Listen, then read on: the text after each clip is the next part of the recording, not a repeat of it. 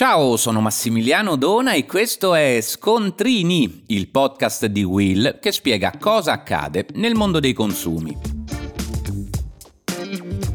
Oggi parliamo di cybersicurezza dal recente rapporto Censis Deep Cyber 2022 emerge infatti che nonostante gli italiani siano in generale preoccupati dagli attacchi informatici, 4 su 10 non fanno nulla per tutelarsi da questi rischi. Inoltre, secondo la ricerca, soltanto un quarto degli italiani conosce con esattezza il significato del termine cybersicurezza, mentre quasi il 60% ne è al corrente solo a grandi linee e il 17% non ne ha mai sentito parlare. C'è quindi poco da stare sereni, considerando anche la recente escalation di attacchi informatici generati con l'obiettivo di creare caos, rubare dati o chiedere un riscatto. Solo qualche giorno fa sono andati in tilt per diverse ore i siti del Senato, del Ministero della Difesa, dell'Istituto Superiore di Sanità, dell'ACI e altri portali di pubblica utilità.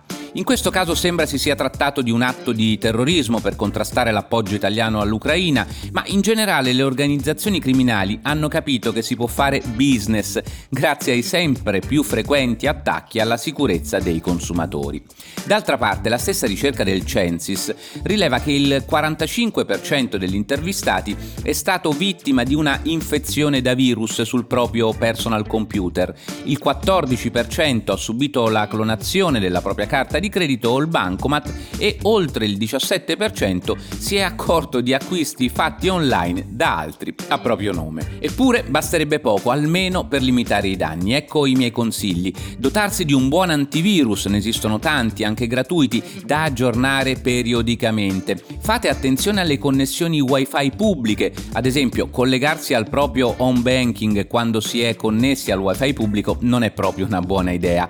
Senza dire che è fondamentale non comunicare mai i propri dati o le proprie credenziali bancarie via email, tramite WhatsApp o telefonicamente, anche se la richiesta ci arriva da mittenti che possono sembrare affidabili come la nostra banca. Il phishing assume forme sempre più sofisticate. E infine occhio all'internet delle cose, cioè agli oggetti connessi.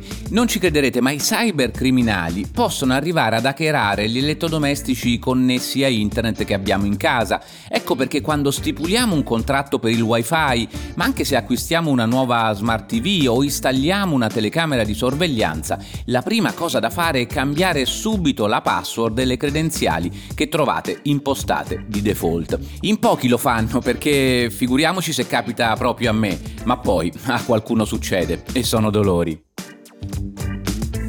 Per oggi è tutto, ma puoi ascoltare gli altri episodi di Scontrini sulla tua piattaforma di podcast preferita.